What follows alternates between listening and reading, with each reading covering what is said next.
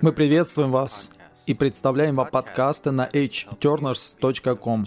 Подкасты помогают вам стать частью поколения, которое завершает этот век. В этом выпуске брат Том Гетц раскрывает еще два шага, которые необходимо предпринять для того, чтобы выполнять работу благовестника и быть победителями в этом веке. Сегодня мы хотели бы продолжить то, что мы начали в прошлый раз, когда мы общались о пути обучения, о том пути, который был дан нам благодаря служению братьев Вочмана Ни и Уитнеса Али. относительно того, как исполнять работу благовестника. В прошлом мы общались о том, что в этом веке требуется это, это необходимо, это сохранит нас, и это будет оберегать нас в свежем состоянии, но нам необходимо надеть обувь благовестия, и нам нужно стать активными в благовестии для того, чтобы пустить в дело данное нам Господом, пока Он не придет. Поэтому мы искали Господа, как пускать в дело данное нам Господом, и как быть активными, чтобы выполнять работу благовестника. И мы спросили, как это делать, и мы осознали, что в служении наших братьев есть конкретное и четкое водительство в отношении того, как исполнять работу благовестника. И мы указали, что есть четыре шага, четыре главных момента, которые необходимо выполнять. И это очень субъективные шаги, и они требуют большого упражнения. Поэтому я прошу вас записать это и начать практиковать это каждый день. Первый шаг.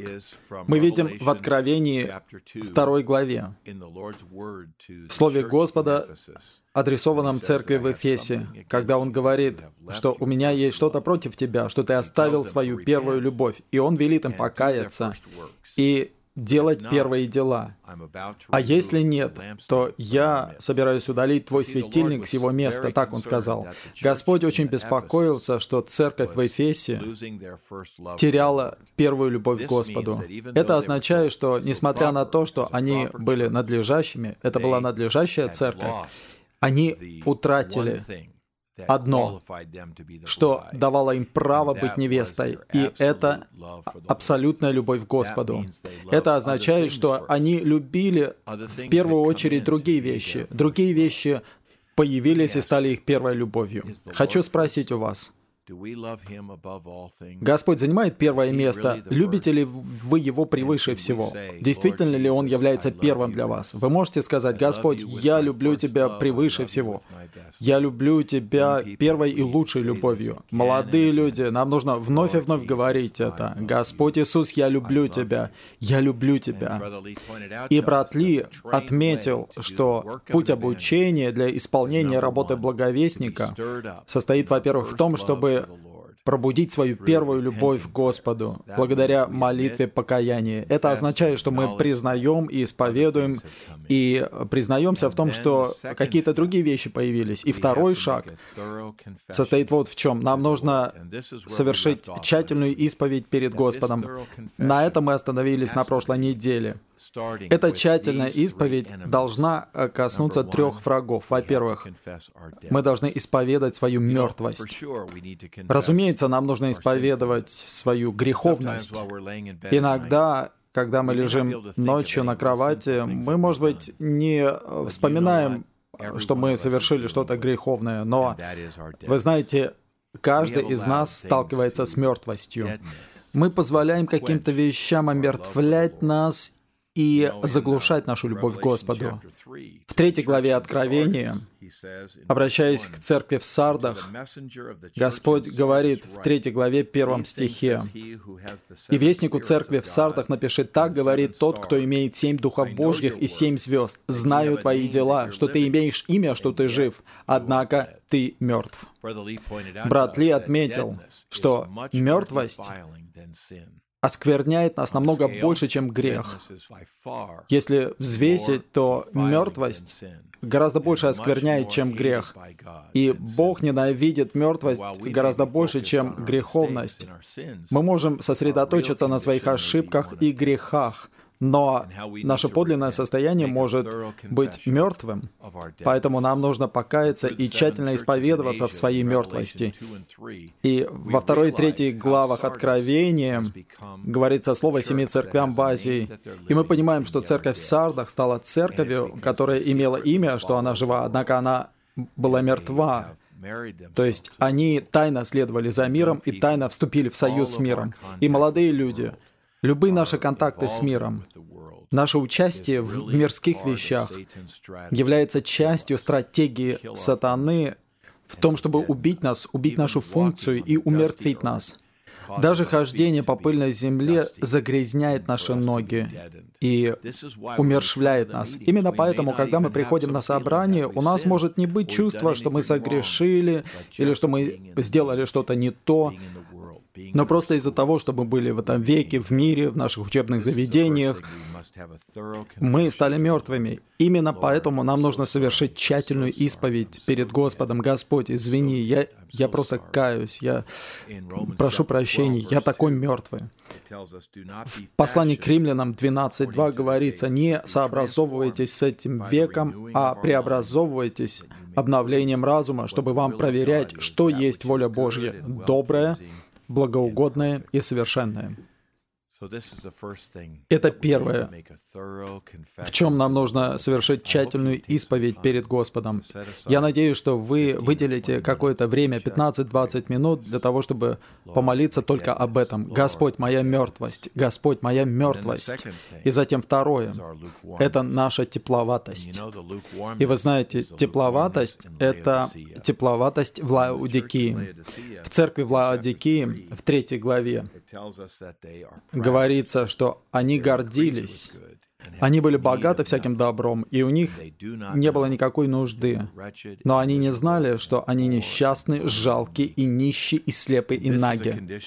Это состояние самообмана. Это состояние, в котором вы думаете, что с вами все в порядке.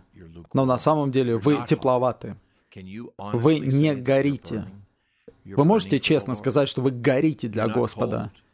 Вы не холодные, вы любите Господа. По крайней мере, немножко вы любите Его. Вы не холодные, да, но горите ли вы? Вы знаете, в 12 главе послания к римлянам, 11 стихе говорится, в рвении не будьте ленивы. В нашем рвении в отношении Господа мы не можем быть ленивыми, нам нужно упражняться. А будьте горящими в духе, служа Господу. А в третьей главе Откровения он говорит церкви Владикии, что она должна покаяться и стать кипящей, горящей. Нужно просто гореть. Молодые люди, это общение для вас.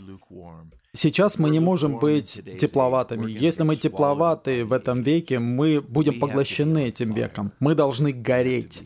Мы должны кипеть. Поэтому нам нужно исповедать перед Господом свою тепловатость. Вы знаете, откуда появляется тепловатость? Из наших мнений, из нашего «я», из того, что мы любим себя. Мы ищем чего-то для себя. Мы всегда говорим что-то от себя и для себя. Это то, что нас охлаждает. Нам нужно покаяться перед Господом за свою тепловатость. Может быть, мы помолимся так, «Господь, спаси меня от моей тепловатости. Зажги меня, зажги меня, Господь. Не позволяй мне оставаться в этом состоянии. Приди и сияй на меня, сияй на меня, как великий свет. Сияй на меня, Господь. Не позволь мне остаться в состоянии тепловатости. Господь Иисус, жги меня, жги меня, Господь. Хорошо. Теперь мы переходим к третьему моменту. Третий шаг состоит в том, чтобы войти в близкое сокровенное общение с Господом, с некоторыми товарищами. Я не буду долго говорить об этом, потому что брат Рики несколько недель потратил для того, чтобы показать общение с Господом. И его общение было таким замечательным, таким практичным и таким полезным. Я хотел бы всех нас воодушевить.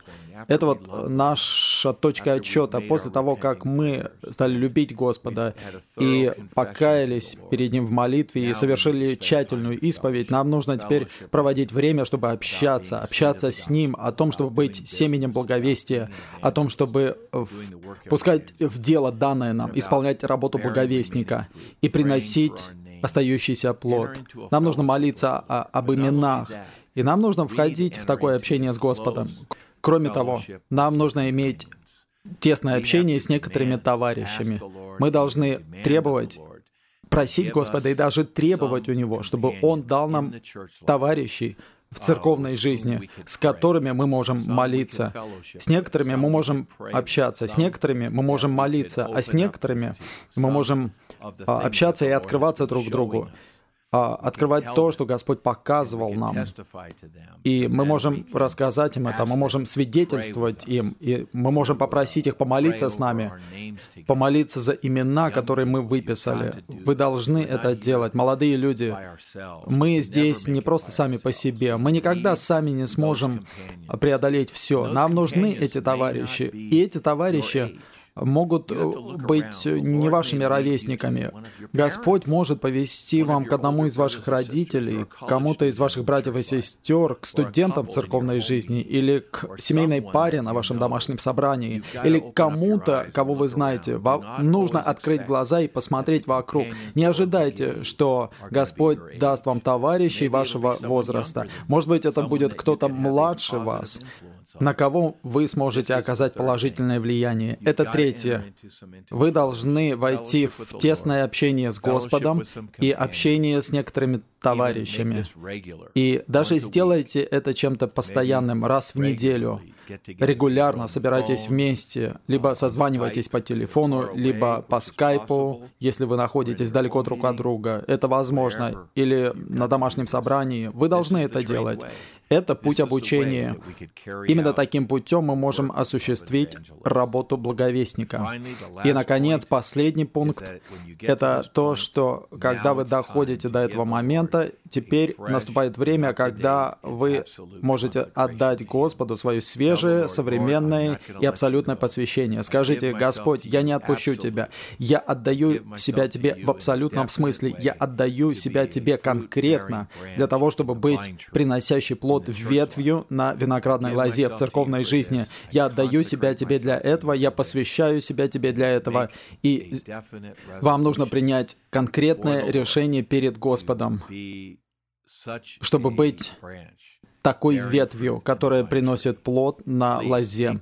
Пожалуйста, возьмите эти шаги. Пробудите свою первую любовь через молитву покаяния. Совершите тщательную исповедь перед Господом. Войдите в тесное общение с Господом и с некоторыми товарищами. И четвертый момент — посвятите себя Господу основательным, абсолютным и конкретным образом. И в будущем мы рассмотрим больше шагов, больше вопросов. Это все на сегодня. Пожалуйста, посетите наш сайт hturners.com. Если вы хотите откликнуться на этот подкаст, пожалуйста, пришлите нам электронное письмо на сайте hturners.com. Не забывайте, никогда не забывайте, что мы поколение, которое завершит этот век. Для hturners.com это брат Том Гетц.